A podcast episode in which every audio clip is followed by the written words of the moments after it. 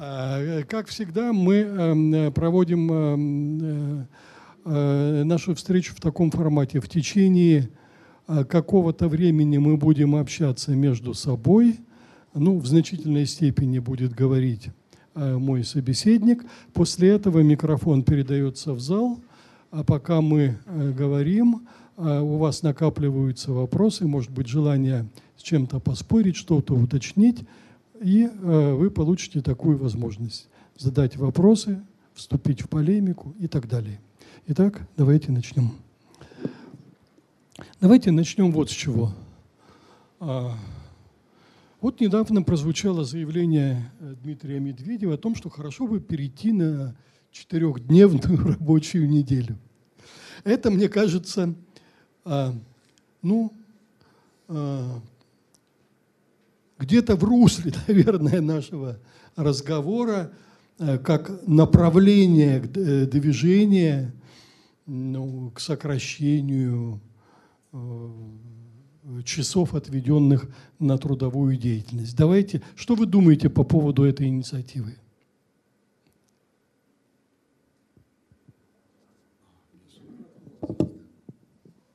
Да, меня слышно. Добрый, добрый вечер. А, благодарю за приглашение в Екатеринбург. И, конечно, а, вопрос, который вынесен, да, безусловно, соотносится с предложением Дмитрия Анатольевича Медведева, но, как и все, и многие такие радикальные предложения, а, которые были у нашего президента, а теперь премьера, да, они формальный такой характер носит, как изменение часовых поясов, например. Да? И действительно каким-то декретом, наверное, можно учредить четырехдневную рабочую неделю. Как обычно в таких случаях, э, главное не сам этот факт, что четырехдневная рабочая неделя возможна, да, а каким э, практическим изменением для каждого человека, для, для компаний, да, для государственных служащих – это приводит. И вот это как раз не обсуждалось. То есть сам по себе эффектный жест. Ну, действительно, с 19 века, с эпохи просвещения мы знаем, что идет некоторая борьба за освобождение человека от принудительности труда. И, в принципе, борьба за восьмичасовой рабочий день была. Да.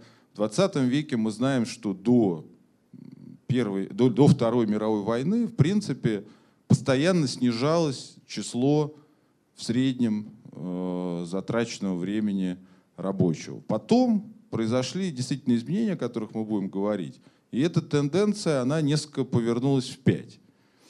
Почему? Да, вот это будет у нас потом разговор. То есть я думаю, что в целом это возможно в перспективе. Ну, может быть, не в такой форме, обязательно четырех, а может быть, что это может каждый работник выбрать. Вот в рамках 15-часовой недели, о которой говорил Кейнс э, в своей вот статье «Экономическая экономические возможности наших внуков, которая послужила ну, таким фундаментом для нашего сегодняшнего разговора.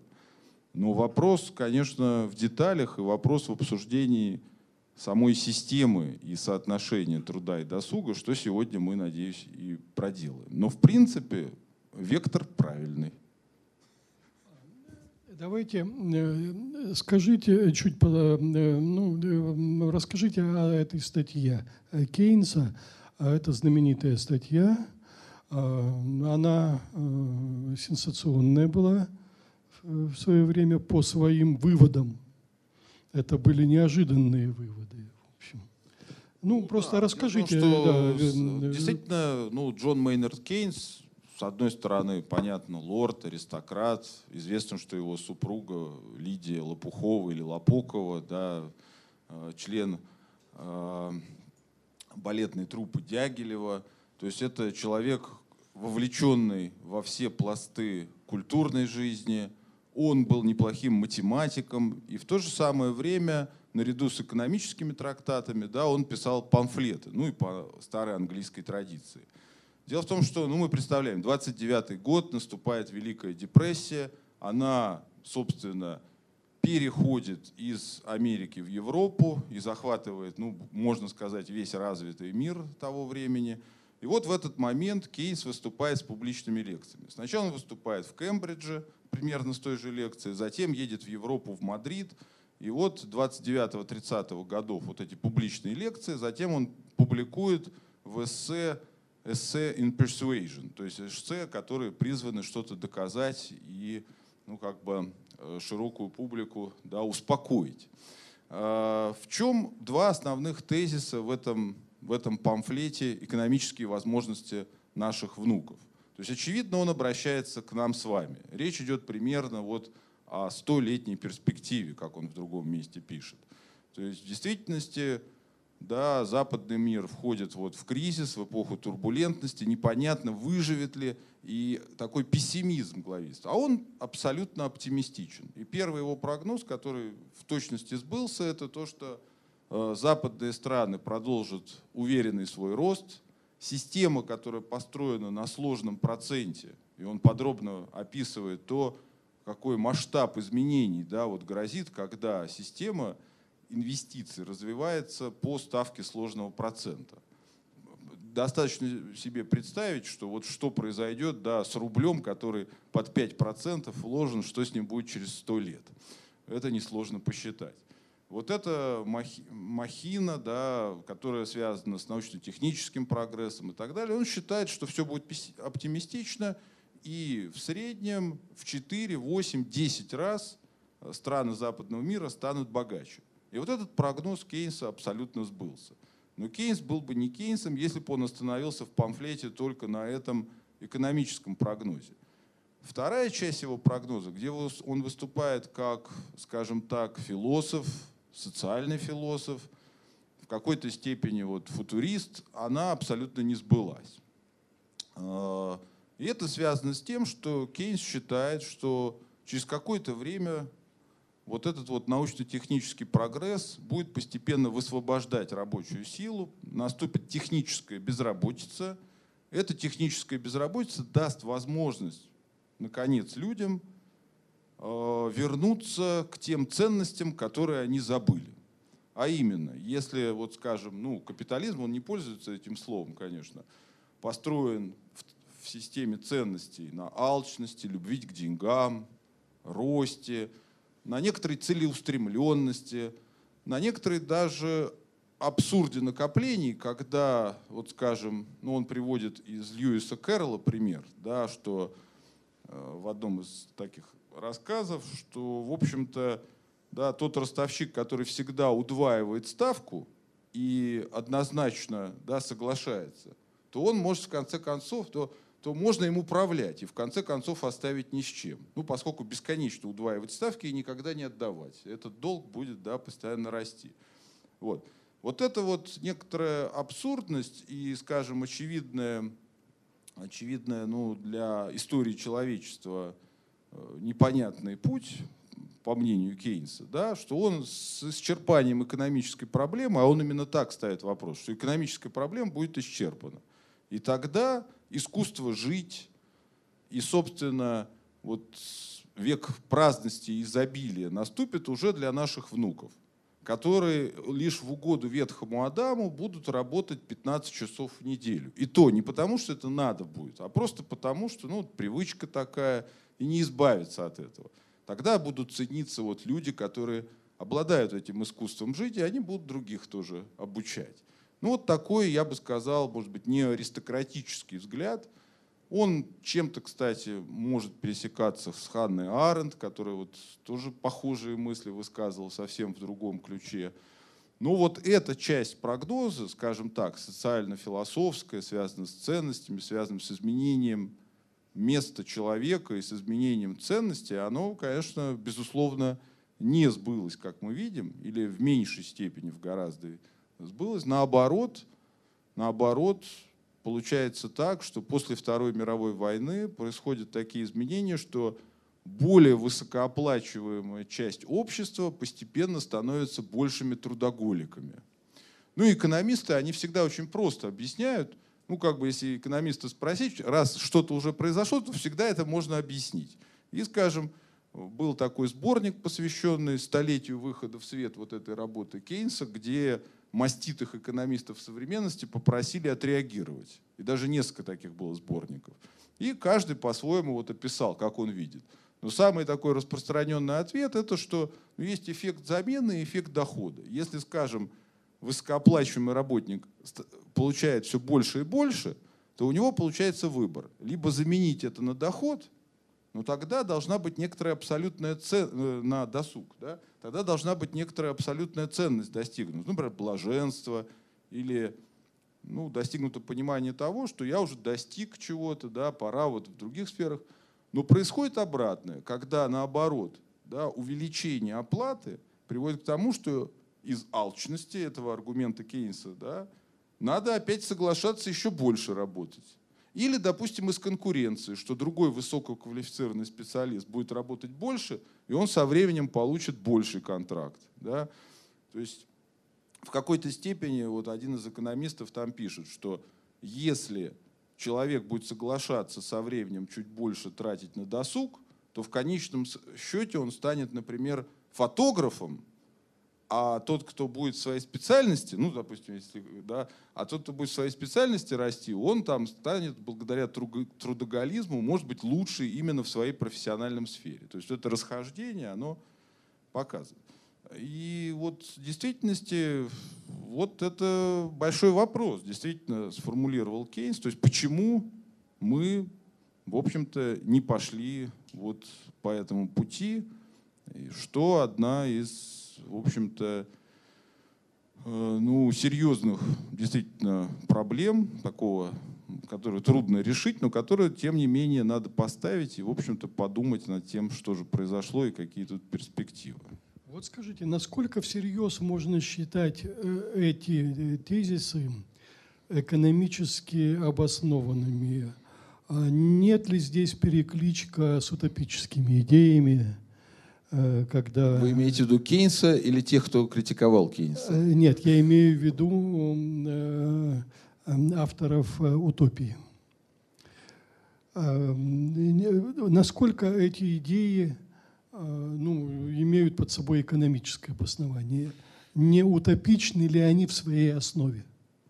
Вы затрагиваете такой отдельный вопрос, и я с удовольствием, конечно, на него отвечу. Дело в том, что вот такой русский экономист Михаил Иванович Туган-Барановский, у него разные были этапы творческого пути, но в какой-то момент он задумался и насчет утопии, поскольку думал о социализме и воплощении его. И вот он сформулировал такую метафору, что наука, она служит фонарем да, что можно в близкой перспективе осветить и очень хорошо какие-то объекты, их понять. А утопия, она служит э, некоторой путеводной звездой, которую, конечно, с той же степенью точности невозможно не осветить, не понять, но без которой движение, в том числе науки, э, вряд ли возможно. Поэтому вот эта грань между утопией и наукой, она всегда э, ну, некоторым призрачной является. Это раз. То есть это разница перспектив. Второе, конечно, в обыденном таком сознании утопия это что-то такое плохое, да, ну негатив. Ну это всего лишь утопия, то есть что-то нереальное, несбыточное.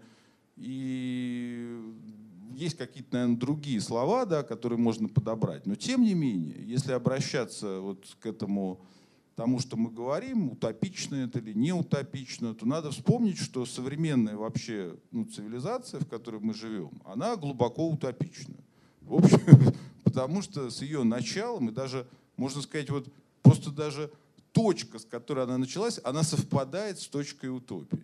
Потому что, ну, если вспомнить да, появление даже самого термина, да, который ввел вот Томас Мор, ну, вот мне недавно встретилось, что он жил и работал в Амстердаме, да, когда работал над утопией. Его приютил один очень богатый значит, человек, и там, в Амстердаме, в начале 16 века уже были полные атрибуты капитализма, которые мы имеем сейчас. Да, гильдии, биржи появились от, в соседнем Брюгге, да, от, просто от имени собственного. И сразу же да, у Мора появилась вот эта идея утопии, то есть ну, некоторого места, которого нет, которое и должно вести к каким-то усовершенствованиям. Если мы возьмем даже произведение Мора, то получается, его в большей степени могли использовать китайцы, когда строили социализм, чем Карл Маркс. Потому что читали Карла Маркса, а где, как построить, непонятно. Да? А берешь Мора, ну там вот, допустим, каждые 20 лет меняться домами. Там, или, допустим, все в одних одеждах. Это понятно, да, у Маркса нигде не написано, что надо в одних одеждах ходить. Там написано у Томаса Мора, да. Поэтому, возвращаясь вот к этому вопросу, мне все-таки думается, что ну, не стоит сбрасывать со счетов утопии. Если, в принципе, и о них ну, надо думать, их обсуждать. Конечно, современный литературный жанр, который доминирует и мыслительный, это антиутопия. Да, в этом смысле э, антиутопия, она ну, даже привлекательна. Вот в этом смысле, да, если с литературной точки зрения брать, то жанр, в котором пишет Мор, он ну, такой ущербный немножко. Да, это очень трудно. Или там Платон государство. Это трудно написать, да, вот так бам-бам, вот это, ну, кодекс строителей коммунизма. Он, конечно, вот в этом смысле антиутопический жанр доминирует, но они очень связаны с друг другом. Поэтому вот эти утопические идеи, они, мне кажется, ну, если угодно, в конечном итоге правят миром. Вот так бы я завершил эту часть ответа. А давайте э, вот о чем. Вот э, сейчас э, на Западе, например, вот в Финляндии уже провели эксперимент э, по э, внедрению безусловного базового дохода. Давайте объясним, что это такое и э, Э, в какой мере нас это приближает к тому, о чем мы сейчас говорим. Поэтому расскажите, пожалуйста, что такое безусловный базовый доход, каковы результаты этого эксперимента, а каковы результаты референдума, который проводился в Швейцарии по этому поводу, и э, каково это было бы для России, если бы вдруг мы решили ввести безусловный базовый доход. Ну, идея безусловного базового дохода, она тоже с бородой, да, то есть это, в принципе, еще и до статьи Кейнса такие идеи высказывались. Начались они с того, что еще в рамках того общества, которое было в большей степени аграрным, то есть сельское хозяйство приносило доход, то возникала идея, а почему только земельные собственники да, обладают рентой от земли? Почему бы всем людям не иметь кусочек этой ренты? Ну, идея такая, имеющая основание под собой. Да? Если мы говорим о некотором условном равенстве, то почему бы не быть равенству в том, чтобы одинаково пользоваться рентой всем, да? а не только некоторым. То есть это вот обсуждалось достаточно давно, еще в конце XIX века. Затем эта идея в разных типах, что вот для меня, как, ну, скажем, отчасти историка интеллектуальной мысли, да, хотя я по образованию экономист, политический эконом, а, но тем не менее, вот это мне интересно, что базовый безусловный доход, что это прежде всего такое? Это то, что безусловно, то есть вне зависимости от дохода, вне зависимости от рождения, возраста и так далее, каждый гражданин получает от государства определенную сумму. Каждый месяц, предположим, или каждый год с какой-то регулярностью. Да? Эта идея, она, получается, поддерж... под... нашла поддержку одновременно и у правых, и у левых. Вот это очень интересно. Вот Милтон Фридман, например, известный критик государства, он считал, что государство должно быть очень маленьким. Не нужно вот все этих агентств, бюрократии. Это все надо упразднить. Да? И просто каждому человеку давать вот этот доход. А на сэкономленные деньги больше будет ресурсов для того, чтобы давать. Ну не надо ничего выяснять там, действительно ли кто-то нуждается в помощи или нет. Просто давать и все. Соответственно, это еще что будет обеспечивать с точки зрения правых? Возможность предпринимательской такой свободной деятельности. То есть каждый получая этот базовый доход, он сможет себя реализовать в рамках то, того предназначения, которое ему Богом дано, или семьей, или он просто видит, помешан на чем-то, и все общество от этого выиграет. Да? А так он вынужден на соседнем заводе работать, ну или вот в соседнем Ельцин-центре. Э, то есть, понимаете, да, то есть у него будет вот свободный какой-то выбор. Идея же анархическая, левых, почему они поддерживают? Ну, понятно, это связано с равенством, с распределением ренты и, ну, тоже, ну, собственно, большей справедливостью. Теперь, конечно, как всегда, черт в деталях. То есть каким образом, откуда брать вот эти средства? Это для очень богатых обществ доступная альтернатива. И те примеры, которые мы знаем, это тоже в очень состоявшихся богатых обществах. Ну, например, вот Валерий привел пример Швейцарии. Действительно, в Швейцарии был даже обсуждение, референдум, демократичная страна на уровне разных кантонов. Это обсуждалось, и в конечном итоге они эту идею провалили. Насколько мне известно, основной фобией и раздражителем для вот простых швейцарцев являлась э, миграция, и что в рамках вот новой системы бедные выигрывают больше, и будет еще больший приток бедных мигрантов. Ну, из соседних территорий, допустим. Э, ну и в целом, в целом, скажем так, эта идея вот такого массовой поддержки не получила. Да? В Германии есть даже, э, есть даже такие, ну скажем так, почти как благотворители, которые на свои деньги организовывают в неких локальных сообществах тоже раздачу вот такого безусловного базового дохода. Был эксперимент в Финляндии. Он провалился. Ну, провалился в чем? Что пришло новое правительство и закрыло этот эксперимент.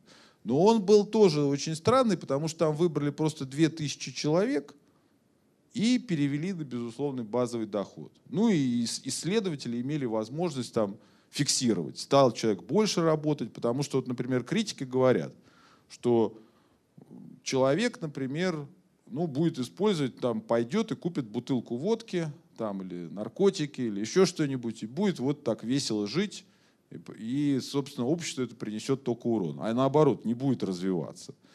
Что, или, что, скажем, ну, источник вот этих денег тоже непонятен. То есть откуда он будет. Это же все равно должен быть государственный бюджет. Элементарные подсчеты показывают, что таких средств, где более-менее достойное выплачивать, ну вот в Финляндии там какие-то были суммы не очень тоже значительные. Ну в контексте, кто знает, что такое жить в Финляндии, ну типа там 500 евро.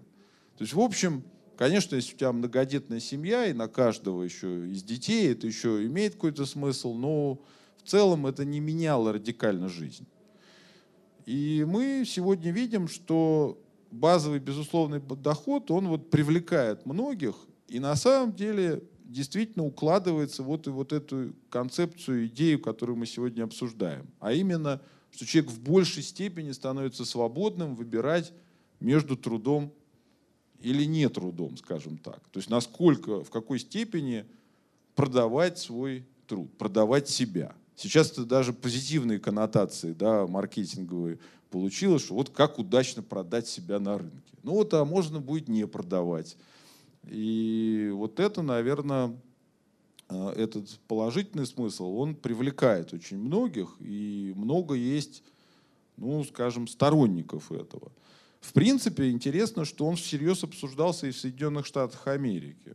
При Никсоне действительно этот вопрос был в повестке дня.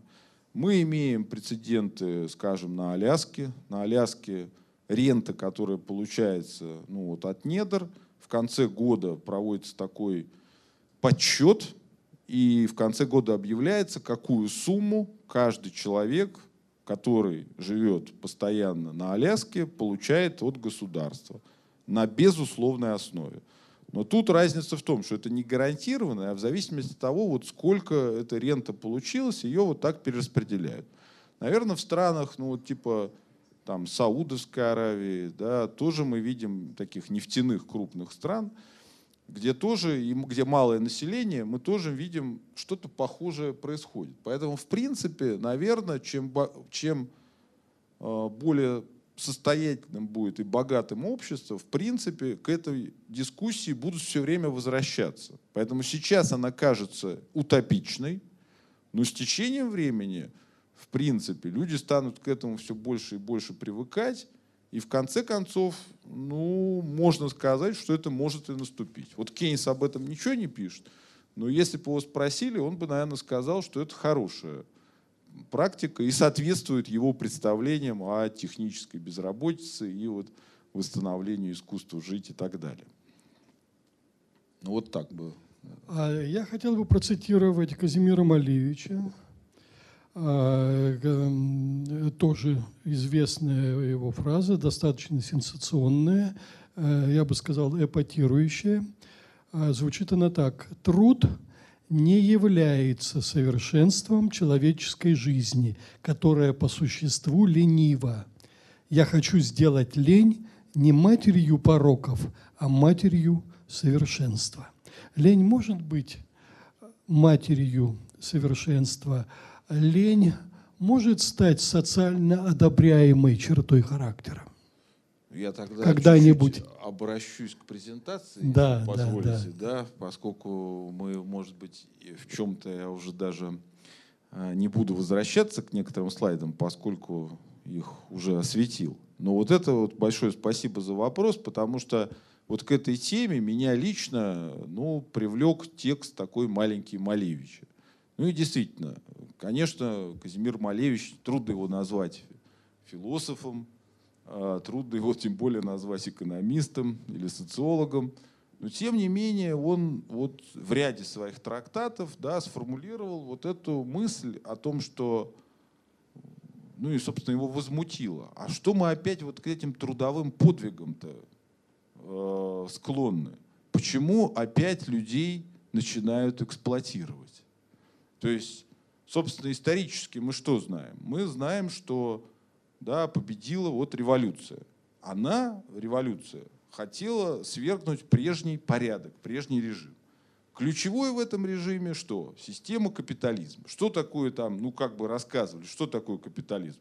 Это классовое общество, и что есть одни люди собственники ресурсов, другие те, которые вынуждены да, на рынке продавать свой труд.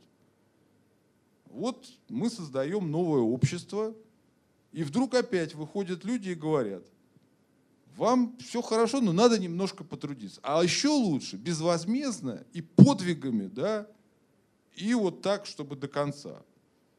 И вы станете героями. Именно об этом как раз, допустим, ранний Маркс писал, а также его тесть Поль Лафар, который у меня тоже в презентации, что это именно то форма эксплуатации. Там даже приводилось, ну вот что христианство, например, те части христианской морали, ну там, будете в поте лица своего трудиться. Что эта форма тоже, ну как бы использовалась буржуазным обществом, это было общее место в XIX веке, да, для того, чтобы людей, ну как бы вот легче эксплуатировать.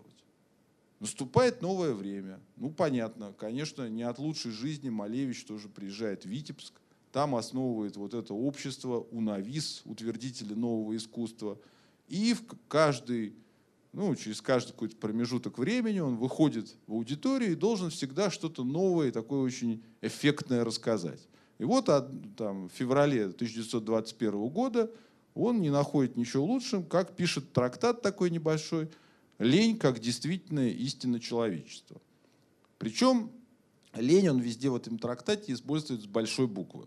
То есть это лень, не лень, которую мы имеем в виду, вот это мать пороков или вот праздность училища злых и так далее. А это вот ну, попытка показать, что на самом деле он использует эту лень как контраргумент попытке опять закрепостить людей, сделать из них рабов, сделать из них эксплуатируемых. И вот в этом смысле мне даже как политэконому понравился да, этот, то, что ухватил Малевич на уровне интуиции, и то, что он воплотил тоже в своих работах. Э, действительности что мы имеем? Что постепенно, мы даже в теории, что не знаем, что строили-то тогда. А если к 20-м годам обратиться, то умные люди того времени, они так и писали, что это промежуточное, переходное общество, Помните, как у нас вот недавно было переход к рынку там? Тогда был переход к социализму. То есть социализм все признавали, что его еще нет. Да? Был переход. А что это за переход? Как его обозначали? Его обозначали государственный пролетарский капитализм. То есть, когда пролетариат взял в свои руки там, фабрики, заводы и так далее, но вошел в управление, но тем не менее временно еще приходится организовывать именно все по-капиталистически. Когда старая трудовая мораль тоже выходит на новый такой уровень. И Малевичу вот непонятно, зачем. Он пишет, что деньги это кусочки лени, что и в капитализме, и в социализме да, люди работают для того, чтобы получить вот эти кусочки лени, отсрочки, да, когда в какой-то момент можно им воспользоваться. По сути, да, вот это кусочки свободного времени. Зачем же вот этим заниматься? Ну, плюс, конечно, Малевич представляет собой область и сферу, которую отчасти мы с вами представляем, наверное. Э, сфера, не связанная с непосредственно трудом да, в рамках фабрик, заводов и так далее.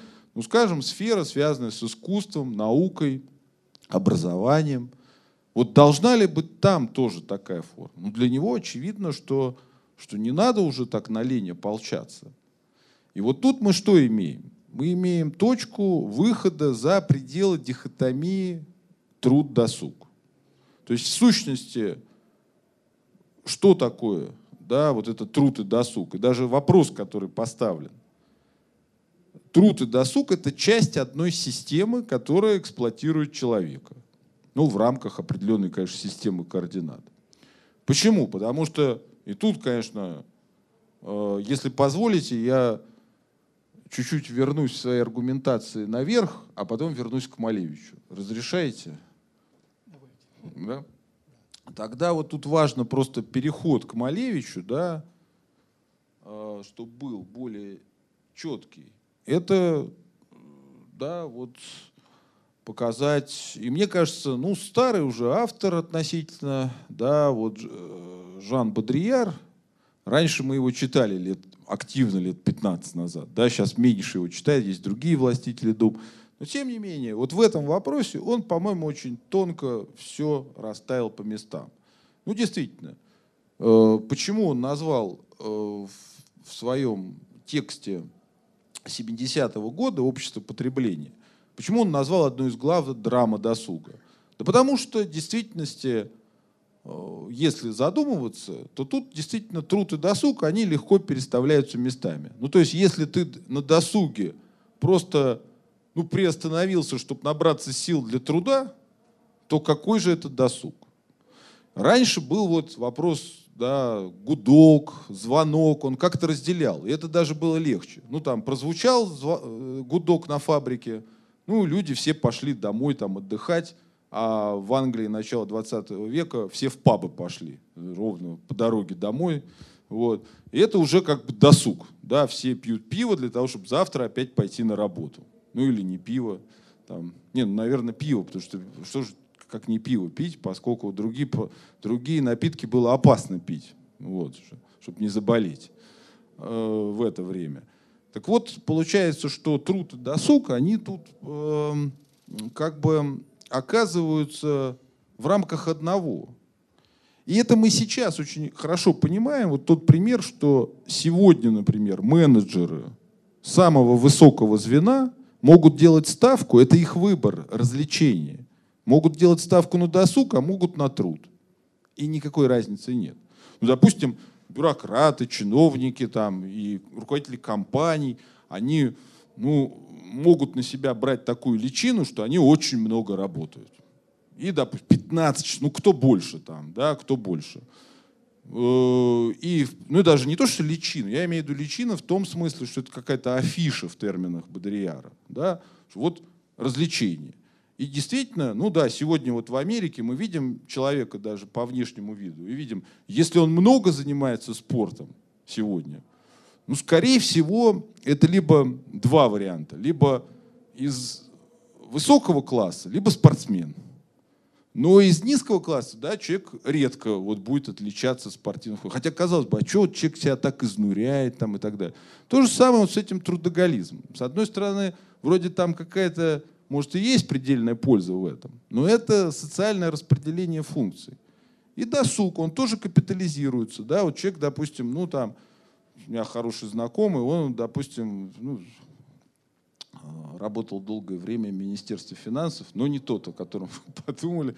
У него досуг, там, допустим, покорять горные вершины. Действительно, он это там блестяще делает, все об этом знают, по этому поводу делают ему подарки там и так далее. У кого-то досуг, ну то есть досуг может тоже иденти формировать идентичность сегодня. Досуг может капитализироваться, допустим, там правильный Инстаграм для кого-то во время досуга, также продолжает приносить капитал. Да? То есть человек продолжает работать в каком-то смысле. То есть где-то грань. Вот, да? Меня тоже э, вот жена иногда спрашивает, ты сегодня работаешь или нет? Я не знаю, как ответить даже на этот вопрос. Я вроде как бы даже ночью во время сна и то работаю, да, потому что вдруг какая-нибудь мысль придет. И что ж, если я с утра запишу, значит и сон пошел на пользу. Да, если поэтому, потом за эту мысль еще что-то заплатят. Вот. То есть, соответственно, э, вот эта вот идея, да, что неразличимость труда и досуга, она оказывается очень важна для понимания, э, для понимания Маль, э, текста Малевича. В принципе, зная того или нет, Малевич, он очень получается, поднимает идеи, которые затронул ранний Маркс.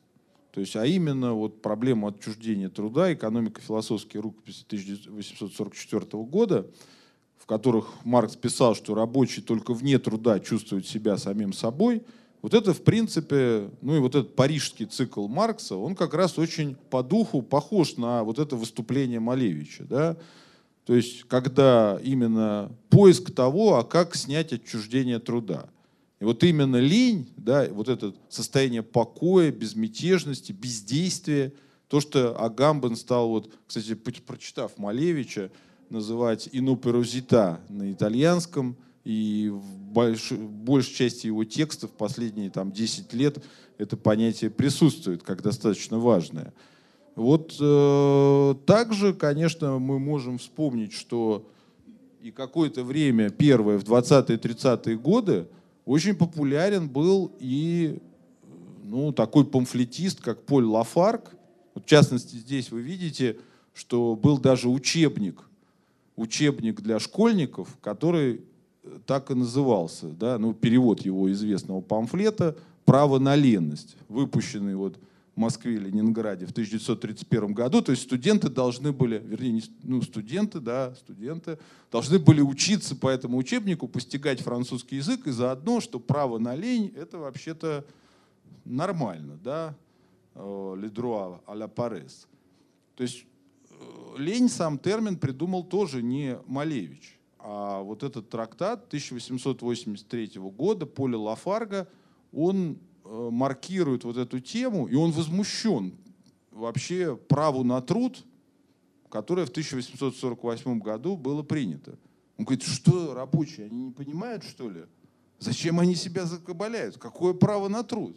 Должно быть право на лень ключевым. И в этом э, трактате он как раз обосновывает. Получается, э, это обоснование, оно во-первых, да, в историческом плане. Получается, что все докапиталистические формации, начиная от первобытно-общинного строя, они по-другому устроены. Ну, действительно, вот антропологи, они приезжают в эти сообщества. Сейчас уж такие трудно найти. Ну, у нас, может, где-то эскимосы живут, да, а раньше вот там известные путешествия, да, которые проделывали, допустим, Бронислав Малиновский – они все фиксировали что? Что, собственно, отношение к времени совсем другое. Что ведь общее между трудом и досугом? Это вот концепция времени. Но концептуализация времени, она зависит от общей системы, от общества, в котором э, человек живет. Так вот, первобытные народы, они не знают времени. У них нет времени. Ну, конечно, есть праздники, например, есть какой-то ритм. но размер времени, он совсем другой. И, допустим, антрополог замечает, что вот в обществе, где охотой занимаются, главе семейства достаточно, допустим, 4 часа в неделю охотиться для того, чтобы прокормить всю семью. Ну а дальше наступает бессмысленность, потому что заготавливать мясо, ну там невозможно и так далее. И получается, что, ну, а, а как остальное время расходуется? Вот игры, да, сон. Можно пойти в гости и заснуть там, например, прийти уже на следующий день. То это нормально, да.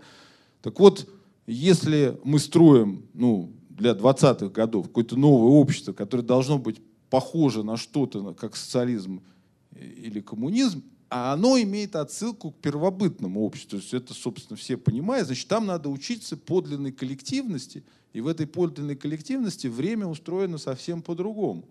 Когда вот этого э, развлечения труда и досуга нет. И вот этот Ленобль Саваж, то есть э, прекрасный такой да, дикарь, образ дикаря, у которого там, э, как пишет Лафарк, загар прекрасный такой, да, это мускулистое тело, ну, может быть, там, ну, он сравнивает с работниками, с этими тщедушными, которые выходят закопченные и так далее. Потом, если взять античность, то античность ведь понимает отиум и неготиум да, прям противоположным образом. То есть что такое, ну, вот, собственно, праздность, досуг по латыни отиум.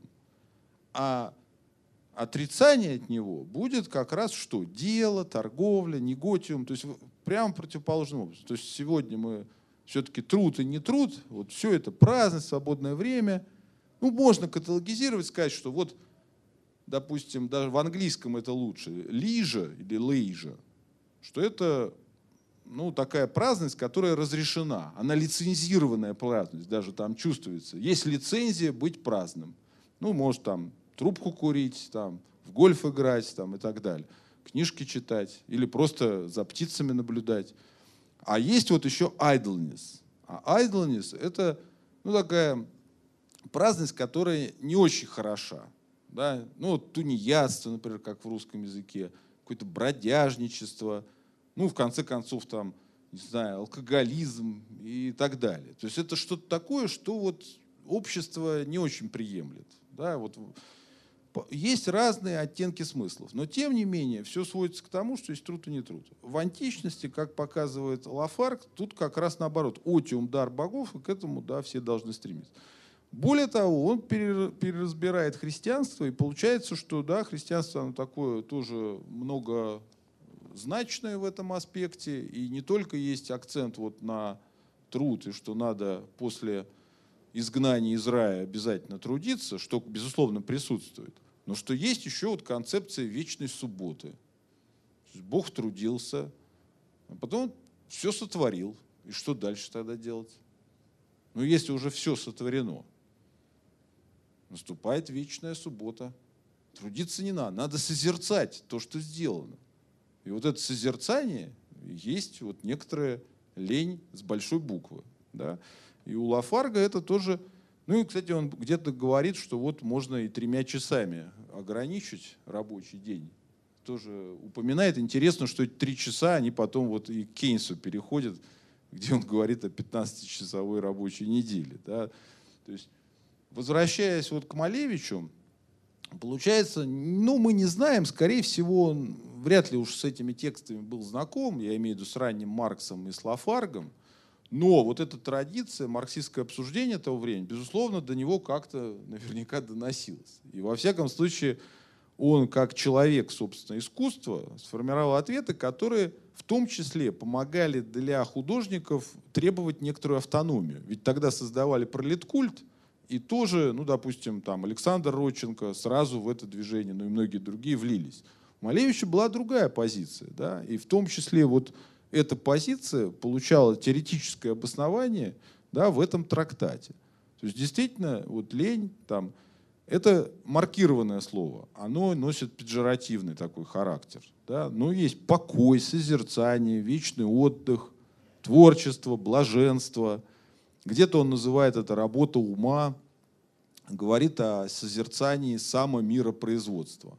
Ну, то есть, что мир сам себя производит, э, и получается, что ну, вот это сродни вот этой э, вечной субботе. Он расходится в своих, ну, распыляется в своих рассуждениях и даже пишет о том, что в какой-то момент и сама техника, как бы мы сказали теперь искусственный интеллект, хотя он об этом не пишет, пишет роботы и машины, что они тоже захотят лениться и будут создавать сами подсобные свои машины и им делегировать функции, а сами лениться, поскольку это верх как бы предназначения всего созданного на Земле.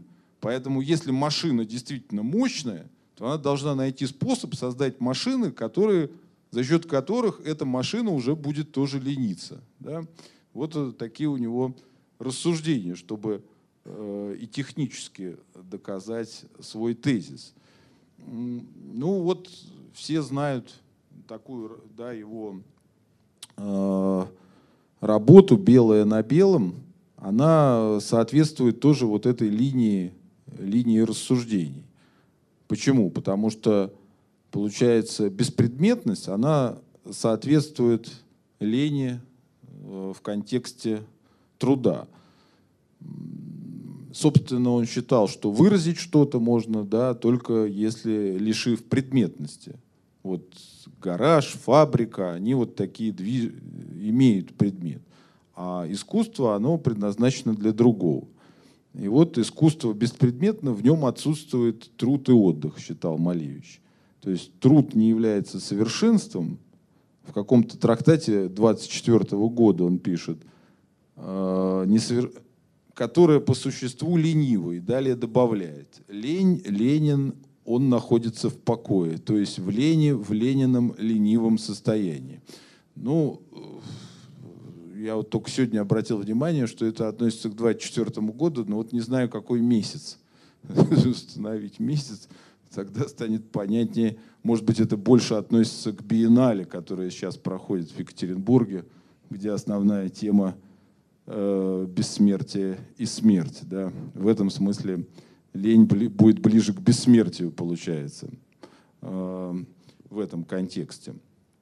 Я могу здесь сделать запятую или продолжить. Вот на протяжении многих веков человечеству было знакомо такое понятие, такая практика, как принудительный труд. Человечество когда-нибудь доживет до э, принудительного досуга – Э, в том-то и дело, что, по мнению Бодрияра, уже дожило и пережило. То есть мы уже... Э, но есть два, два типа принуждения, скажем так. Один тип принуждения, он социальную природу имеет, и человек добровольно на это идет. Но это тоже, тем не менее, остается принудительный досуг. То есть если ты обязан, например, загореть после каникул, и поэтому поехать на море, то в каком-то степени это тоже принудительный досуг. Да? То есть если социальные обязательства тебя вынуждают именно это делать, а не другое, и большая часть людей предпочитает коллективные формы туризма и скопления на море, предположим, то мы с полной уверенности можем сказать, что это ничем не отличается и от принудительного труда. То есть там просто механизм несколько другой, но тем не менее этот досуг тоже принудительный. Другой вопрос, что если поставить это в другом контексте, то сейчас в европейском сообществе есть комиссия, которая на всякий случай обсуждает перспективы принудительности досуга, когда людей надо будет массово увольнять с работы. Э, и вот это некоторый другой аспект совершенно да, принудительности досуга. То есть там обсуждается, ну, получается, какие там курсы повышения квалификации надо организовать, чтобы люди, например, на площадях там танцевали по вечерам там, или э, ну, какие формы это может приобрести, когда процент таких людей будет нарастать. С одной стороны, мы имеем проблему старения общества, и понятно, что даже без принуждения количество людей, которые ну, уже не работают, их становится все больше. Да? И пока, пока эта тенденция будет сохраняться. Ну, люди хотят жить э, счастливо, долго, здоровыми быть и, и молодыми умереть. Да? Вот. Нормальное желание, да, ну, молодыми в сто лет, допустим. Э, и вот эти тенденции да, приводят к обеспокоенности. Вот, в частности, да, я знаю, что в европейском сообществе такая комиссия работает и обсуждает, что, вот, что надо делать и какие меры предпринимать, когда это явление станет более всеобщим. Но у нас вот был в гостях в Центре исследований экономической культуры, мы проводили специальную конференцию «Труд и досуг в экономике и культуре». И Ростислав Исакович Капелюшников, он ну, известный полемист, скажем так, и он с уничтожающей критикой обрушился на концепцию технической безработицы. И ну, на цифрах показал, что все-таки вот эти процессы Эм, ну, трудно ожидать в самое ближайшее время массовых таких увольнений там, и так далее, поскольку высвобождение рабочих мест одновременно приводит к созданию их. Да. Но если даже взять просто динамику, да, действительно, индустриальная цивилизация уже сменилась цивилизацией, которая ориентируется на сферу услуг. Уже практически во всех странах да, сфера услуг превышает индустриальную. Когда-то сельское хозяйство доминировало. Сегодня там в Америке меньше 1% населения не то, что прокармливают только эту страну, но и позволяет быть э, вообще очень мощным экспортером на мировых рынках. Да, то есть меняются технологии. Ну, то есть вот сфера сервиса, она все больше расширяется, поэтому, ну, скажем так, вот экономисты, они не очень испуганы, не очень в целом испуганы, да, и считают, что эти опасения принудительности досуга в том плане, что людей будут насильно отправлять, на, ну, как бы можно сказать, на покой, что они ну, не сбываются. Потому что об этом говорилось с начала 20 века, и, ну, в общем, но этого не происходит, не, не, ну, нет даже таких стран, где это происходит. Поэтому, с одной стороны, да, принудительность досуга, она есть в социальном плане, от нее никто не может уйти. А с другой стороны, вот в этой форме, наверное, принудительность будет все-таки, мы не будем наблюдать ее массово в ближайшее время. Вот. Вот скажите, праздность может быть созидательной? Она может быть творчески продуктивной?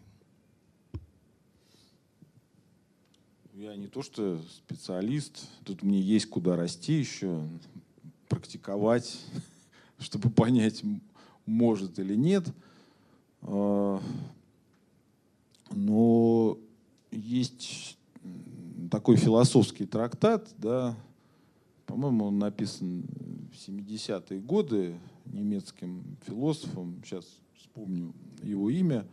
Но идея его очень проста, что, что если бы не было, ну там так, если не было бы праздности и досуга, то мы были бы еще варварами очень простая идея, что все э, достижения человечества, которые имеют, э, связаны с праздностью и досугом. Вот такой тезис у этого трактата.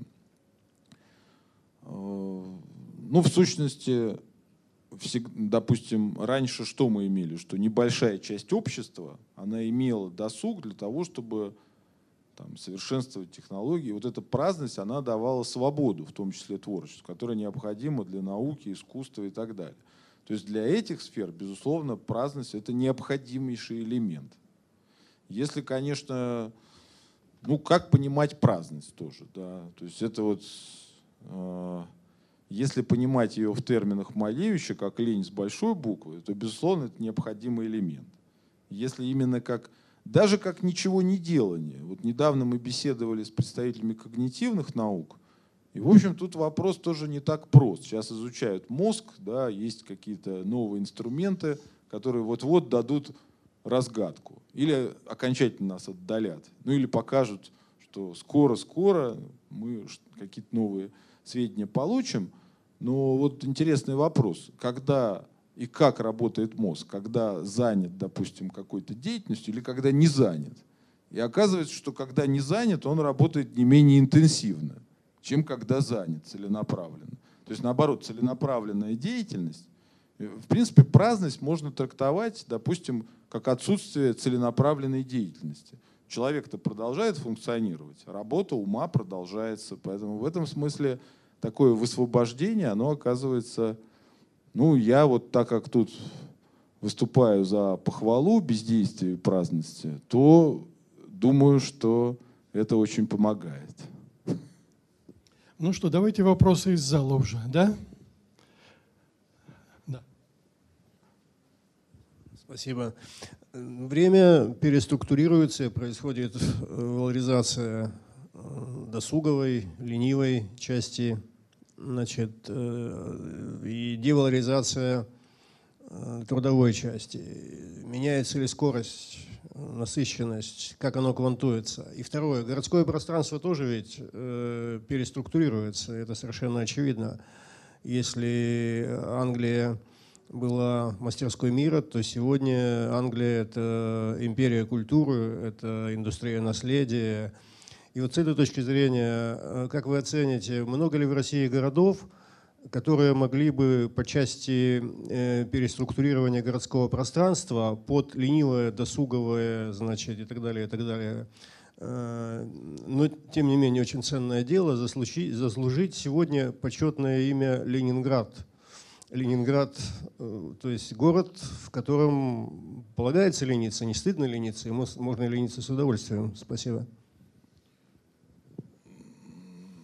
Да, спасибо за вопрос. Ну, я думаю, что если к классике урбанистической обращаться, э, то упомяну, начну чуть-чуть издалека, что в то же самое время, когда появился э, трактат, э, собственно, Кейнса, не трактат, а памфлет, через год такой же памфлет выпустил Бертран Рассел и назвал его «In Praise of Idleness», то есть похвала, ну, можно сказать, праздности, 1932 год.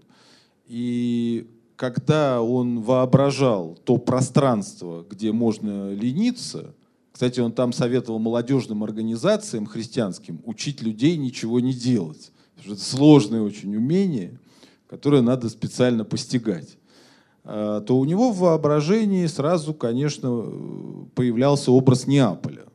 Ну, поскольку, да, вот действительно какой-то, во-первых, южный, южноитальянский город, где на площадях собираются люди и вот ничего не делают. Ну, известное итальянское выражение «дольче far niente», да, приятно ничего не делать. То есть, собственно, оно вошло в культуру и даже из итальянского перешло, ну, собственно, в другие языки без перевода. Э, когда Зон Реттель оказался надолго в Неаполе, да, то он приглядывался к этим явлениям. И вот появилась его такая книжка «Неаполитанские поломки». Недавно она вышла на русский язык, где он, приглядевшись, обнаружил, что на самом деле это вот кажется, что ничего не делают. Да? А вот этот зевака, который стоит на перекрестке, он как только что-то случилось, он видит это и идет на другую улицу и рассказывает. И так получается информационная коммуникация в городе. Потом он говорит, вот поломки. Вот она, ну, действительно, техника поломалась. Вроде это плохо, но он называет это идеальные поломки, да, потому что на самом деле это вот как бы человек оказывается человечней перед лицом поломок. Никогда все идеально работает, а он как бы демиургом себя ощущает. Он может починить с помощью щепочки какой-то или еще чего-то.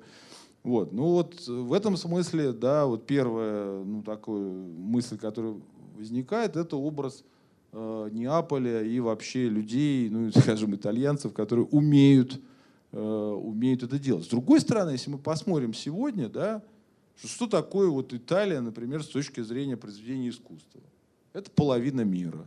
Ну вот просто вот каталоги взять, там все. С одной стороны, это с неисследовательностью связано, может быть, э, каких-то регионов. Но с другой стороны, вот это как наша цивилизация устроена. До сих пор они доминируют да, в моде, во многих-многих Э, кстати, и очень промышленных направлениях. И тем не менее, это вот сочетается. Что касается России, ну, конечно, колыбель революции, наверное, ну, когда приезжают люди из Москвы, да, в нынешний город, который называется Петербург, Санкт-Петербург, да, откуда я и приехал, то первое их, конечно, поражает, что никто никуда не торопится. Ну, я помню историю, когда из высшей школы экономики, например, мне рассказывали, говорят, послали срочно прислать CV, просьбу в петербургский офис. Никакого ответа не последовало. Потом через две недели попытались выяснить, так почему CV не послали? Так, говорит, мы же через месяц собирались приехать в Москву, так и привезли бы. Вот, что торопиться-то? Скоро встретимся. Вот. Но сейчас, конечно, пока этот режим еще, в принципе, никуда не ушел. Ну, может быть, это больше связано с некоторой провинциальностью, нежели с осознанием вот этой миссии какой-то передовой. Но, наверное, вот э, Петербурге достаточное количество людей, которые могли бы этим заняться, во всяком случае. И, наверное, есть. Другие какие-то города, ну, я так вот так хорошо не знаком. Вот когда приезжаешь в деревню, например, русская деревня, наверное, она вот э, может быть тоже таким примером, но правда вот э, не всегда это будет иметь положительные коннотации. Да. Наверное, так бы ответил на ваш вопрос. Так, давайте. Кто, да. Кто-то еще хотел спросить, давайте.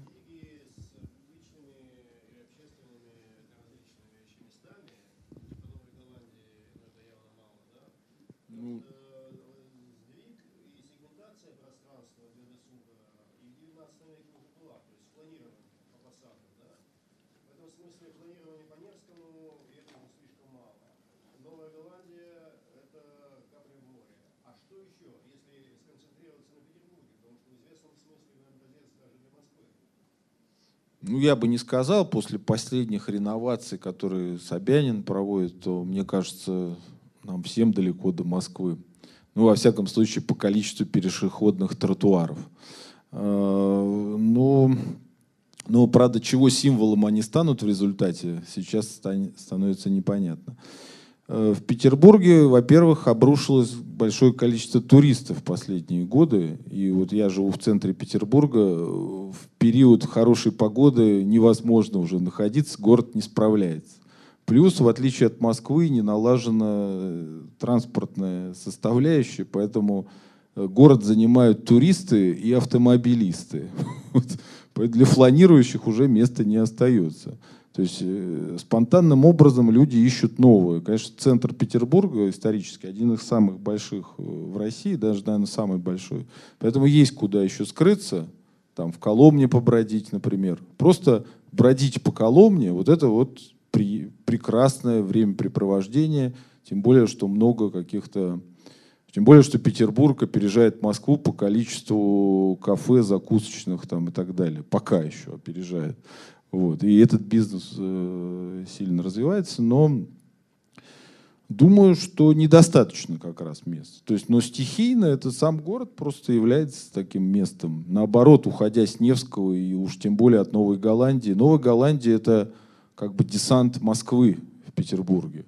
Там, допустим, если приглядеться, то э, и понаблюдать немножко, то каждые 10 минут подходит, э, собственно, уборщик да, и стирает какие-то пылинки образовавшиеся. Это мы называем московским стилем. Он чужд Петербургу. То есть должно как-то естественным образом это проходить, но, безусловно, приятное пространство. Я думаю, что в целом, наверное, конечно, они будут расширяться, эти пространства, поскольку ну, запрос такой есть. Вот. Наверное, такой как Ельцин-центр, у нас даже, наверное, я, ну, не, нет какого-то аналога, наверное, такого центрального э, места, куда бы все стекались, если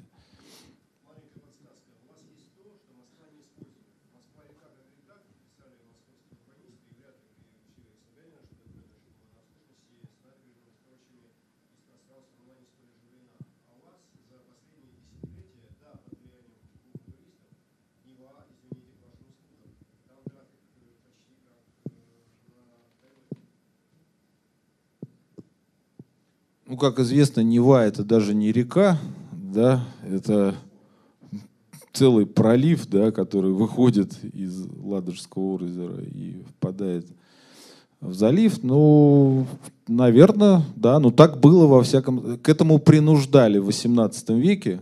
Нужно было обязательно на прогулку вдоль Невы выходить в лучших костюмах, и кто как мог. Кто, значит, то есть это традиция давняя досуга, Сейчас я не вижу, чтобы она развивалась, но потенциал содержит, тем более исторически, он так и оно и было когда-то. А, добрый вечер. У меня вопрос такой.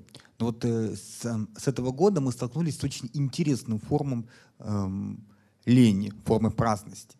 И, как вы знаете, у нас э, в России с 1 января пособие по безработице для предпенсионеров, людей предпенсионного возраста, ну, примерно равно МРОТ, то есть минимальной оплате. И у нас, например, в Свердловской области количество безработных предпенсионеров за 6 месяцев подскочило в 5 раз. И они потреб... и, а расходное пособие вообще для всех безработных благодаря ним выросли вдвое. Э, что? Здесь? Свердловск, да, Свердловск. То есть, то есть было, например, человек 4 стало больше э, двух тысяч. То есть, э, причем это за 5 месяцев. Данные совершенно официальные, статистика. А расходное пособие безработицы, они увеличились по сравнению с прошлым годом вдвое. То есть, то есть э, причем это поток равномерный, что в маленьких городах, что Екатеринбург, такой поток людей предпенсионного возраста, людей, которые родились и воспитались в Советском Союзе, они работу бросают, идут получать, ну, примерно тот же МРОД службу занятости. Там год стоят. И вопрос, причем, судя по той же статистике, они вовсе не рвутся там переобучать, что-то работу искать. А вот вопрос возникает, а с чем это может быть связано? Почему вдруг люди когда им дали побольше денежку, такой ощутимой, за которую можно жить, потому что на пособие жить было невозможно. Но на 12 тысяч можете жить. Они вдруг хлынули э, на, заниматься праздностью. Вроде бы люди советские должны быть к тунеядцам плохо относиться. Ну, я думаю, что это также можно объяснить, как в какое-то время стало появляться много очень стоянок, да, которые доступны только для инвалидов. Э, и вот в Петербурге по статистике за год число инвалидов увеличилось в два раза после того, как у нас таких, пять выросло вот, этих вот, вот, поэтому, ну, я думаю, что тут с точки зрения такого экономиста все понятно. Понятно. Я думаю, что речь все-таки не с праздностью, а о стратегии увеличения дохода. Э, при этом многие же люди, ну, я думаю, в вашем регионе тоже, имеют приусадебное хозяйство, да, имеют некоторые доходы, в том числе связанные с рыбалкой, охотой и так Многие далее. в черную работают, стоят в службе занятости. Потом есть теневой сектор, о котором все время говорится. Ну, в том числе люди, которые что-то умеют, да, что нужно другим. Ну, там, понятно, ремонт квартир и так далее. Целые сферы, они находятся, ну, в такой промежуточной зоне. И, в принципе, достаточно несложно продолжать заниматься этим делом. Ну и потом есть такой эффект, что если вот что-то предлагают, надо брать. Раз то, есть стал... будут, то есть такие люди будут пребывать только? Нет, ну, то, что вы назвали цифры, они еще не говорят о каком-то глобальном сдвиге. Ну, По, в абсолютных цифрах-то речь совсем о небольшой тенденции. Ну как, расходы удвоились по своей безработице. Да, ну вы сказали 2000 человек. Да, 2000 ну, человек. Ну, ну пока это было, это... было в январе человек 400, даже меньше. Ну, вот пока маловато. Маловато. Ну, чтобы говорить о тенденции, я имею в виду.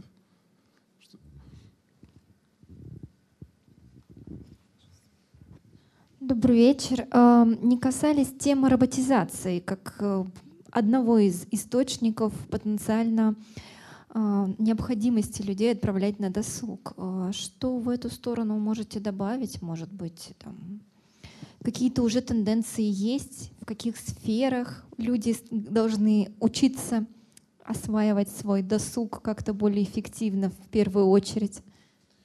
Ну, безусловно, роботизация, искусственный интеллект, об этом много говорится. Ну вот я, например, изнутри своей профессии. Вот я действительно не понимаю, я работаю в университете. Да? Не понимаю, почему я до сих пор работаю.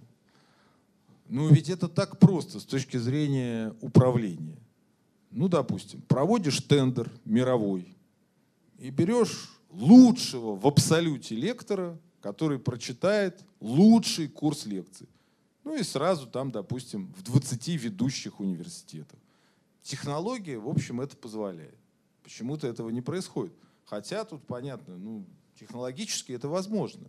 Зачем держать этих вообще дармоедов, извините за выражение, если может лучший профессор да, прочитать. Но, но в реальности оказывается, что есть много мелких деталей. Что эта идея почему не работает.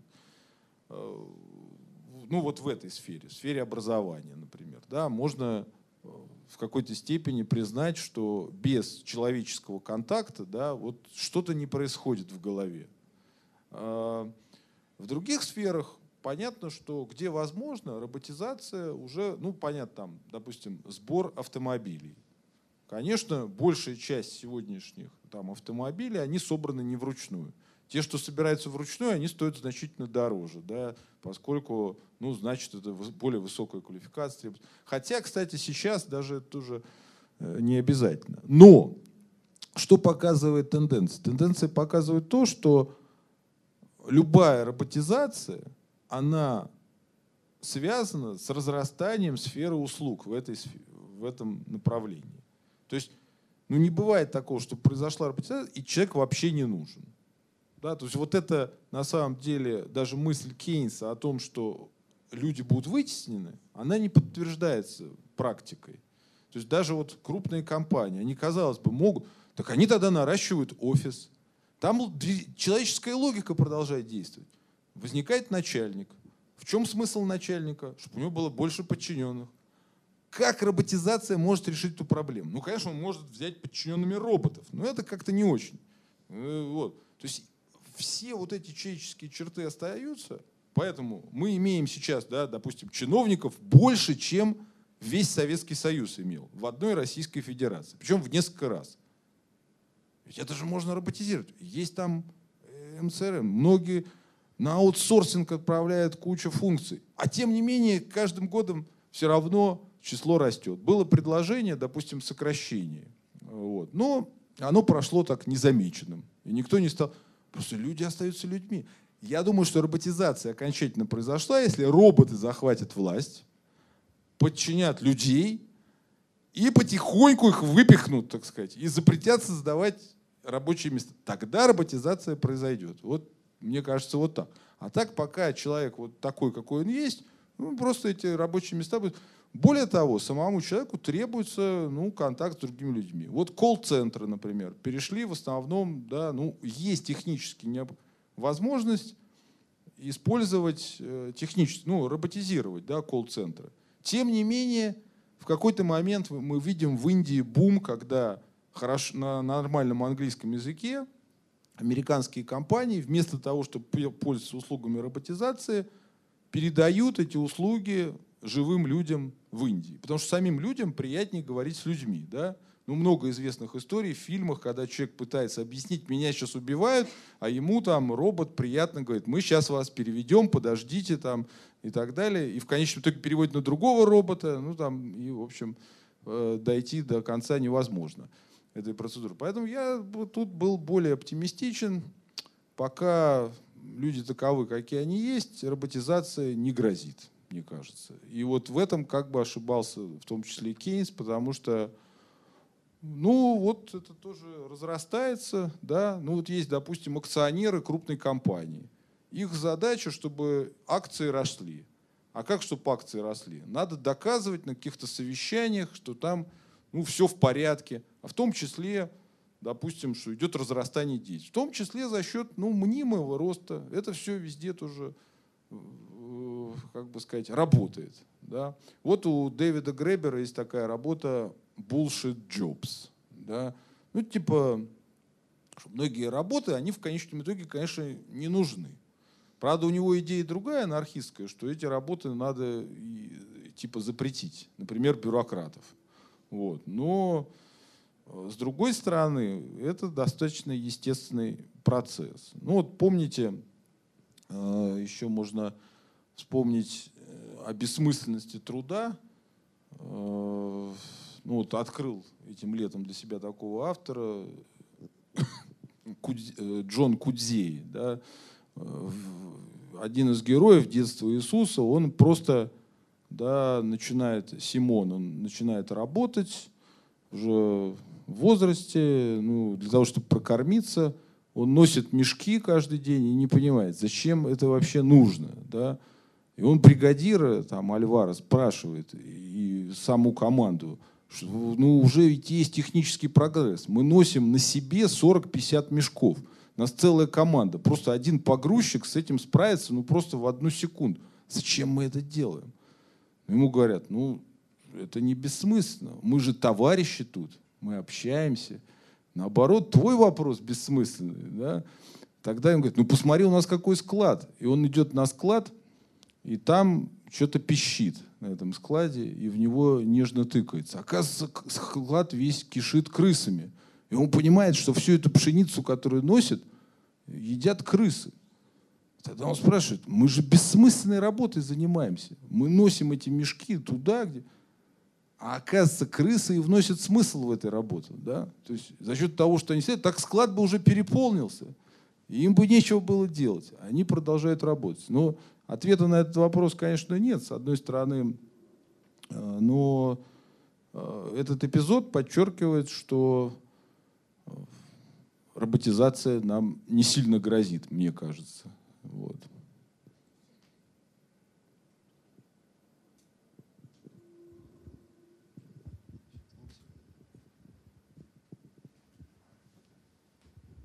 здравствуйте, спасибо за разговор или лекцию, не знаю, как назвать жанр. А, вы говорили о том, что э, как бы досуг или э, право на лень, оно э, прежде всего может быть обусловлено, по крайней мере, экономически э, какой-то, каким-то увеличением производительности труда. То есть э, техническая безработица звучала или какие-то другие формы, роботизация, то есть какое-то состояние экономики, когда мы можем себе позволить. С другой стороны, э, как бы вот этот баланс между трудом и досугом или трудом и ленью может быть реализован ведь и за счет уменьшения потребностей. Э, та же христианская линия рассуждения о том, что будьте как э, птицы, так сказать, не заботьтесь о дне грядущем, они не сеют, не жнут, или все направление нищенствующих монашеских орденов, которые существовало в Средневековье, и другие практики как бы того, что ныне можно назвать дауншифтингом, они вполне себе могут обеспечить тебе досуг при уменьшении потребностей, даже если не происходит увеличение производительности. И вот э, как бы насколько я понимаю, разговор о миллениалах как о поколении, как? о миллениалах, э, все больше и больше подчеркивает идею о том, что, с одной стороны, э, молодые будут жить беднее, чем э, предыдущие поколения, и там есть тоже какое-то экономическое обоснование, в которое я не знаю, насколько можно верить. А с другой стороны, что есть какие-то этические предпочтения у новых поколений, которые не готовы вкалывать, не готовы потратить свою жизнь на э, работу более или менее осмысленную, а э, как бы уменьшая свои потребности, реализуют свое право на досуг и на лень. В какой степени это, как бы, вот, мне кажется, вписывается в линию ваших рассуждений? Ну, я думаю, что абсолютно вписывается с некоторыми оговорками. Э, ну, начну вот с, во-первых, вы верно все интерпретировали, и э, экономическая лексика, да, все правильно расставили точки над «и» действительно, ну, сама возможность да, меньше трудиться связана с потребностями. В этом смысле любые учебники по экономике начинаются, что вот есть какой-то там фаустовская безграничность потребностей, она лежит в основе того общества, в котором мы живем. Так это или не так? Ну, Кейнс там это говорил о балчности. Но он как раз думал, что будет вот эта точка насыщения, когда большая часть потребностей таких базовых уже насытится, и тогда возникнет вот необходимость ну, в других, в другом типе проживания, скажем так. И я, наверное, с вами соглашусь, хотя ну, специально, естественно, не исследовал этот вопрос, что вне зависимости от нашей воли более молодое поколение, оно по-другому относится, по-другому скажу так, Э, к труду. Вот фрилансерство, да, например. В принципе, с одной стороны, фрилансерство обеспечивает большую автономию человеку. Он может, ну, допустим, в какой-то день, если он решит там, уехать из страны, переместиться, ну там, брать какой-то заказ или не брать, более свободный. Сама вот эта способность отказывать, она больше да, сродни фрилансерству, большей степени ответственности. Э, с другой стороны, это постоянная необходимость все равно быть в контексте той сферы, да, которой занимается человек, и в этом смысле накладывает, может быть, даже иногда и большие, ну, больший груз, чем если бы человек работал в фирме там, с 9 до 5, и после 5 был свободным человеком. То есть это вопрос уже, получается, дополнительных исследований, интерпретации. Ну, действительно, вот наши разговоры с работодателями, которые постоянно ведутся, показывают, что сейчас не понимают часто работодатели, почему человек увольняется. То есть раньше это было понятнее. Ну, допустим, там кто-то кого-то выживает, или э, человек нашел в другой компании за работу с большим заработком. Это понятно. А так вот просто вот работал человек и нет. И вроде хорошо шел, и он не пошел ни в другую компанию, а просто пропал. Вот это сейчас стало вот из этого поколения, да, более молодого, более частые случаи. И, может быть, действительно происходит вот э, такая э, трансформация постепенная, потому что и в идеологическом плане все-таки произошли изменения. То есть, когда мы еще воспитывались, была там, ну, в школьные годы еще советская риторика и героизация труда, да, вот, в принципе, последние годы мы ну, в какой-то степени это не, не наблюдаем. То есть, допустим, люди хотят по-прежнему обладать новыми товарами, ну там, допустим, иметь новый Porsche, там, предположим. Сегодня вот у меня э, дочь, э, она во второй класс пошла, и она уже знает лучше автомобили, чем я. Она мне говорит, нет, вот Mercedes это уже не очень, вот Range Rover. Но из этого я делаю вывод, что да, даже вот совсем это маленькое поколение, тут дискурс, но он от родителей, конечно, идут, идет он ориентирован вот, да, на какие-то товары. И, наверное, это будет способствовать все-таки тому, что люди будут все-таки по большей части, ну, по большей части работать. Но я согласен с вами, что современные вот формы и дауншифтинга, фрилансерства, ну, так называемая прекаризация труда еще, да, то есть как бы труд становится ну, мини, ты не можешь рассчитывать, что всю жизнь проработаешь на одном месте. Вот у нас в университете уже даже есть контракты на полгода. Да? То есть, когда человек понимает, а вот неизвестно, будет продлен с ним, а он, допустим, 20 лет работал только на одном месте в университете. Ну, надо вот как бы уже... Но часто это, кстати, к хорошим историям приводит. Человека увольняют, а он оказывается, что легко мог и лучше работать. Он не знал об этом. А сам работодатель, увольняя его, провоцирует да, к большей этой динамике рынка. То есть вообще вот э, мне кажется, в чем действительно все-таки не оправдался прогноз Кейнса, что все-таки экономизм доминирует все равно. И хоть вот эти случаи, которые вы описываете, они есть, но они все-таки доминантой э, такой вряд ли станут. Ну, пока, мне кажется, об этом говорить рано. То есть и раньше, как вы правильно сказали, были ордена там и так далее. Какая-то часть общества всегда на самом деле альтернативные ценности, ну, как бы э, серьезно к ним относилась. Ну, допустим, там секта безденежников, там, которые вообще не принимали деньги, ну, даже не секта, вот такое направление староверов-беспоповцев. Ну, можно их в чем-то сравнить с францисканцами. И публичное сожжение паспорта там, и так далее. Э, Все это было, да, но вот те явления, насколько они могут стать доминирующими, мне кажется, все-таки еще об этом рано говорить. Генеральная тенденция экономизма все-таки сохраняется. И желание обладать вот новыми вещами, оно сохраняется. А если это сохраняется, то какие-то случаи, они не грозят как бы целой системе и ее трансформации.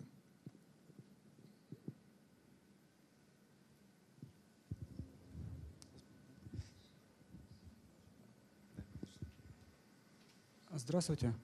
А, а если, ну вот сейчас говорят, что продление жизни, освоение космоса там и так далее, то есть получается, ну, во всяком случае, активное долголетие сейчас планируется в каких-то пределах.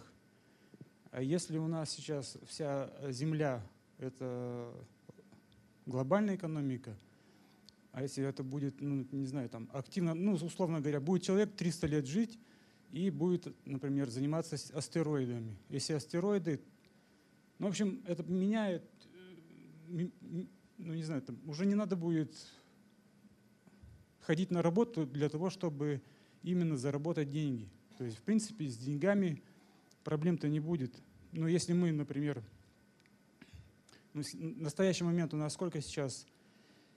98% э, денег принадлежит 2% жителям Земли. А это в закрытой экономике. У нас локальная экономика. То есть локальная экономика — это экономика, которая имеет границы. У нас экономика мира, она называется глобальная, но на самом деле она локальная, она имеет границы. То есть вот как вот здесь вот, может, может быть так, что если мы изменим границы Земли, то у нас вообще экономика, она вообще останется. Если у нас рынок безграничный, сейчас вот много людей вкладывают в освоение астероидов, и получается так, что они уже там один гонится, другой, а как бы ну, умножать миллиард на миллиард, э, там, миллион лет, какой смысл? Ну, то есть, вот здесь вот у вас есть какой-то вот такой, в эту сторону ну, Вопрос интересный. Он продолжает э, то, что мы обсуждали, что есть первичная проблема экономики. Это безграничность потребностей и редкость ресурсов. Если эти условия соблюдаются, тогда нужен экономист. И возникает экономическая проблема. Да? Вы, мы обсуждали, что, может быть, не будет уже такой уж безграничности потребностей, люди начнут ну, жить, что ли, достаточным и высоким, предположим. Да? А вы затрагиваете еще другой вопрос. А если представить, что э, не будет редкости ресурсов? В принципе, ну, они связаны между собой. Ведь и для того человека, который находится в нирване, уже редкости ресурсов не существует. То есть они безграничны, да? кто дошел до этого состояния. Э, соответственно, ваш вопрос, насколько я его правильно понял, что с расширением технических возможностей, во-первых, по продолжению жизни человека, во-вторых, по освоению космоса, то вопрос редкости ресурсов будет решен с другой стороны, ну как бы, да. Но, видите ли, мне кажется, что с этой стороны решить его будет гораздо сложнее. Потому, потому что, как учат еще вот в школе, человек отличается от животного, в том числе воображением. Да? Хотя, может быть, и у животных есть воображение. Но представить себе, что воображение человека сразу э, оно расширяется с расширением вот этого доступных ресурсов. И получается, что, ну, я думаю, что экономическая проблема с ростом э, количества ресурсов, она никуда не уходит. Ну, то же самое, как вот есть редкие алмазы. Все равно люди хотят. Их становится больше, но возникает тогда другой какой-то товар и так далее. То есть это процесс, э, который э, без, бесконечен. Поэтому, мне кажется, со стороны редкости ресурсов трудно будет решить этот вопрос. Потому что ну, потребности можно все время э, возгонять. Возгонять. Ну, допустим, чтобы у каждого был свой космический корабль, предположим. Есть только у нескольких, да, ну вот моя задача, я вот на следующий президентский срок выхожу, я считаю, что в каждой семье должен быть свой космический корабль, да, который, по крайней мере, до Марса может достичь. Ну, то есть, и получается, ну, вот мы имеем то же самое, что сегодня с автомобилями Porsche. Да. Ну, как, так,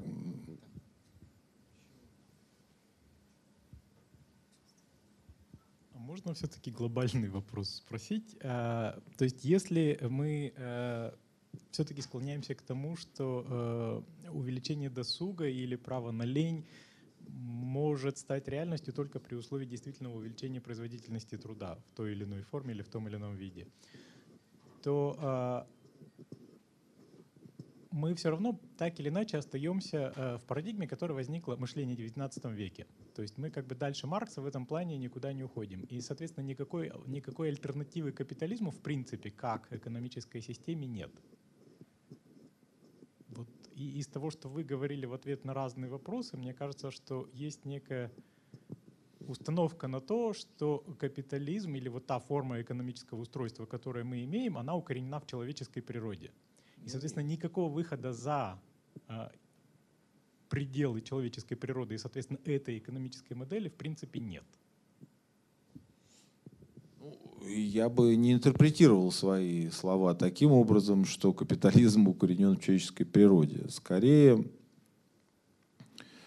ну, я абсолютно согласен с тем тезисом, что если мы говорим о производительности то, и ставим это во главу угла, то капитализм — это, наверное, лучшая форма на сегодняшний день, известная во всяком случае, которая решает эту проблему и все время повышает ставки. Да? Ну, я бы не взялся, конечно, ну и э, универсализировать да, человеческую природу, и уж тем более не взялся бы говорить о том, что, ну как, говорить о том, что капитализм это естественная такая форма.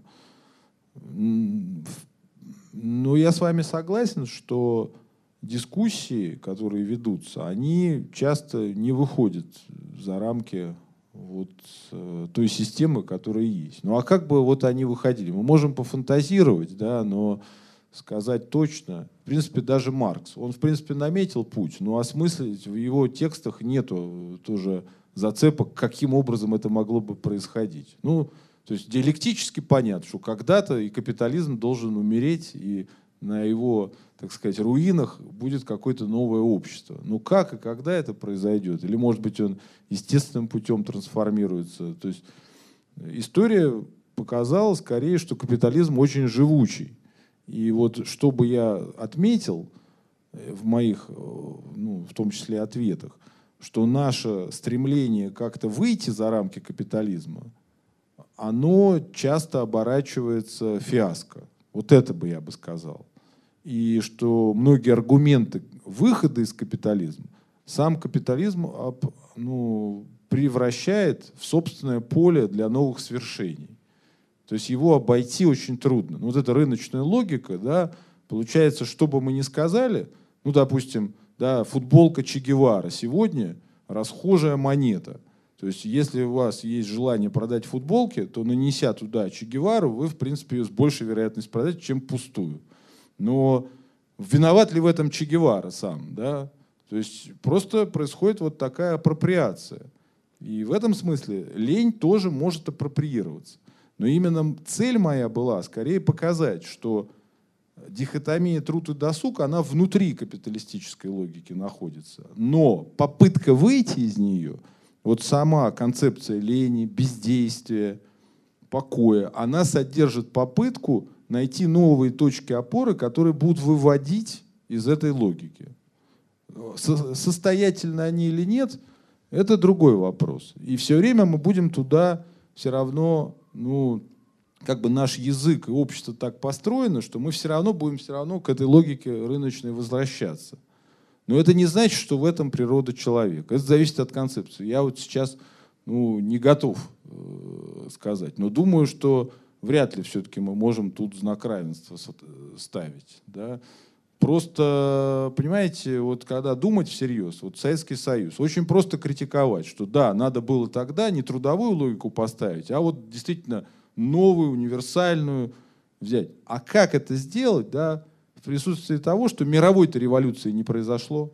То есть природа человека может развернуться, но это универсальный мировой процесс. То есть если есть лидеры, которые, ну, как бы в, в рамках другой модели, то что сам даже Советский Союз, огромная система, все равно вынуждены были выстраивать по капиталистической модели это сначала воспринималось как переходный период, а в конце концов стало просто доминирующей тенденцией. Да, прививки какие-то социализма пытались все время делать, но в целом система, которая ориентировалась на то, чтобы увеличить производительность, все равно все время скатывалась к тому, что лучше вот этой системы не найти.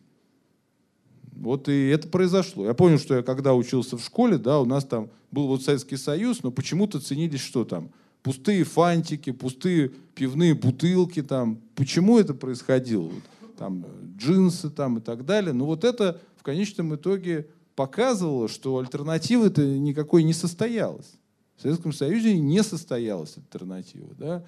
Поэтому та же природа вот осталась. Но в, условиях вот этой мощной международной конкуренции да, ставку делали на производительность, и получалось, что принимали те правила игры, по которым э, ну, играет весь мир. Допустим, в 70-е годы стало выгодно экспортировать ресурсы, построили трубы и газопроводы и стали играть тоже по этим правилам. Потом, когда цена понизилась, то, конечно, ощутили, что вместе, ну вот те же кризисы, о которых писал Маркс, что вместе, да, как когда-то есть повышающая волна, потом понижающая, непонятно, что делать. И система, ну, эта системе нанесло такой урон, что она не смогла даже внутри себя найти способы для того, чтобы как-то преодолеть этот мощный, мощную такую волну понижательную. То есть вошли полностью в эту систему. То есть в этом смысле мы все время возвращаемся к этой логике, потому что ну, это на сегодняшний день доминирующая логика, поэтому за рамки ее очень трудно выйти. Но это не значит, что в этом природа человека. Вот так.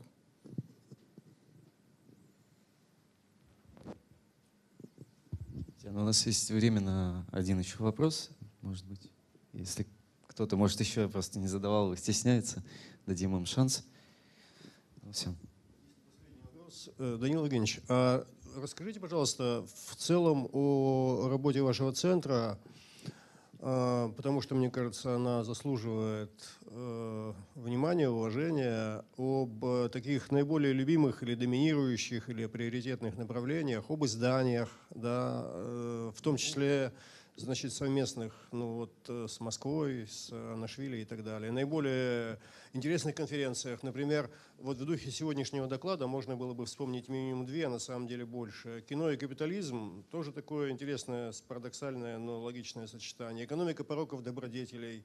И особенно, я знаю, вы причастны к тому, чтобы исследовать как религиозные габитусы, вообще конфессиональные габитусы – влияют на ту или другую модель экономики. Спасибо. Спасибо. Я не стал бы злоупотреблять, конечно, временем, но обращу внимание, что по этой теме мы нестандартно в этом году поступили и перед конференцией издали тематический журнал Логоса, ну, совместно, естественно, то есть половину обеспечивали э, содержание из Петербурга. И вот вы видите обложка, да, обложка этого журнала. И целиком он посвящен, это первый номер за 2019 год, посвящен вот проблеме, э, которую мы сегодня обсуждаем с разных сторон.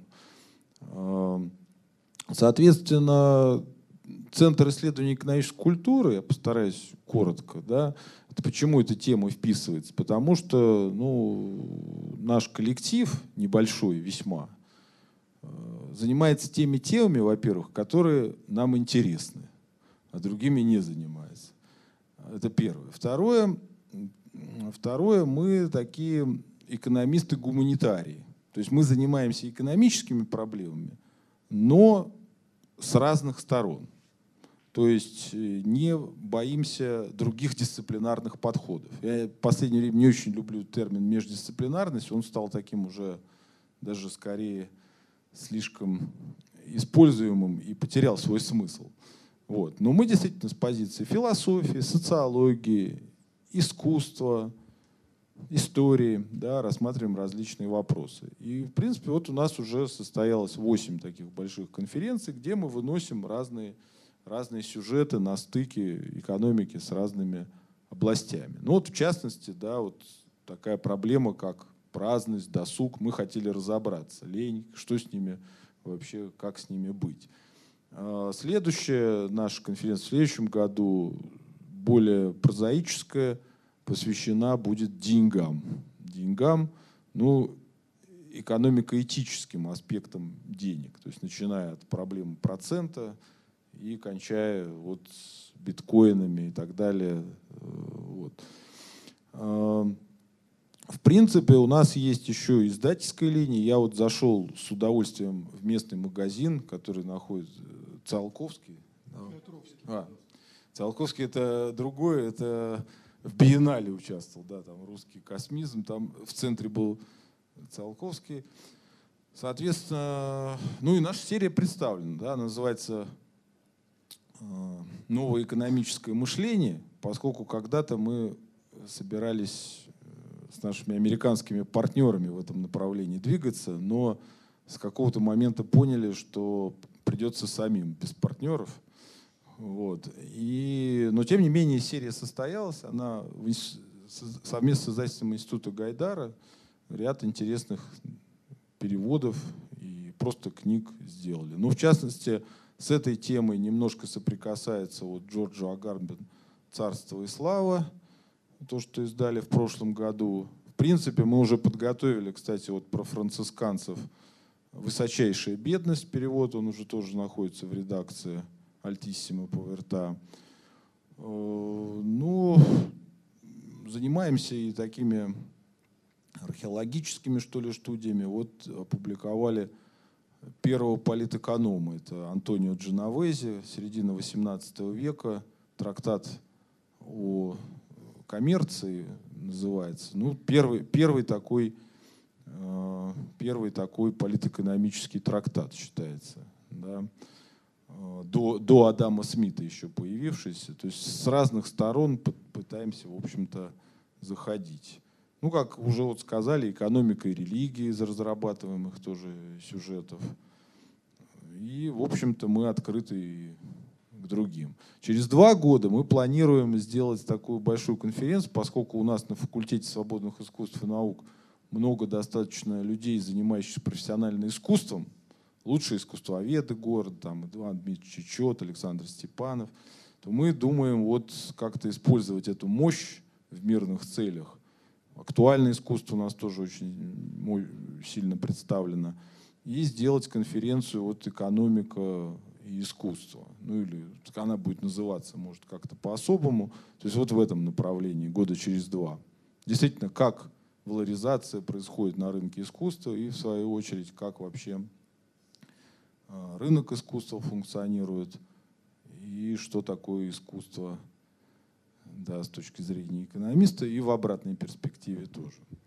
Вот. Ну вот такие у нас примерно, а, примерно сюжеты и планы. Так, ну давайте подведем э, краткий итог.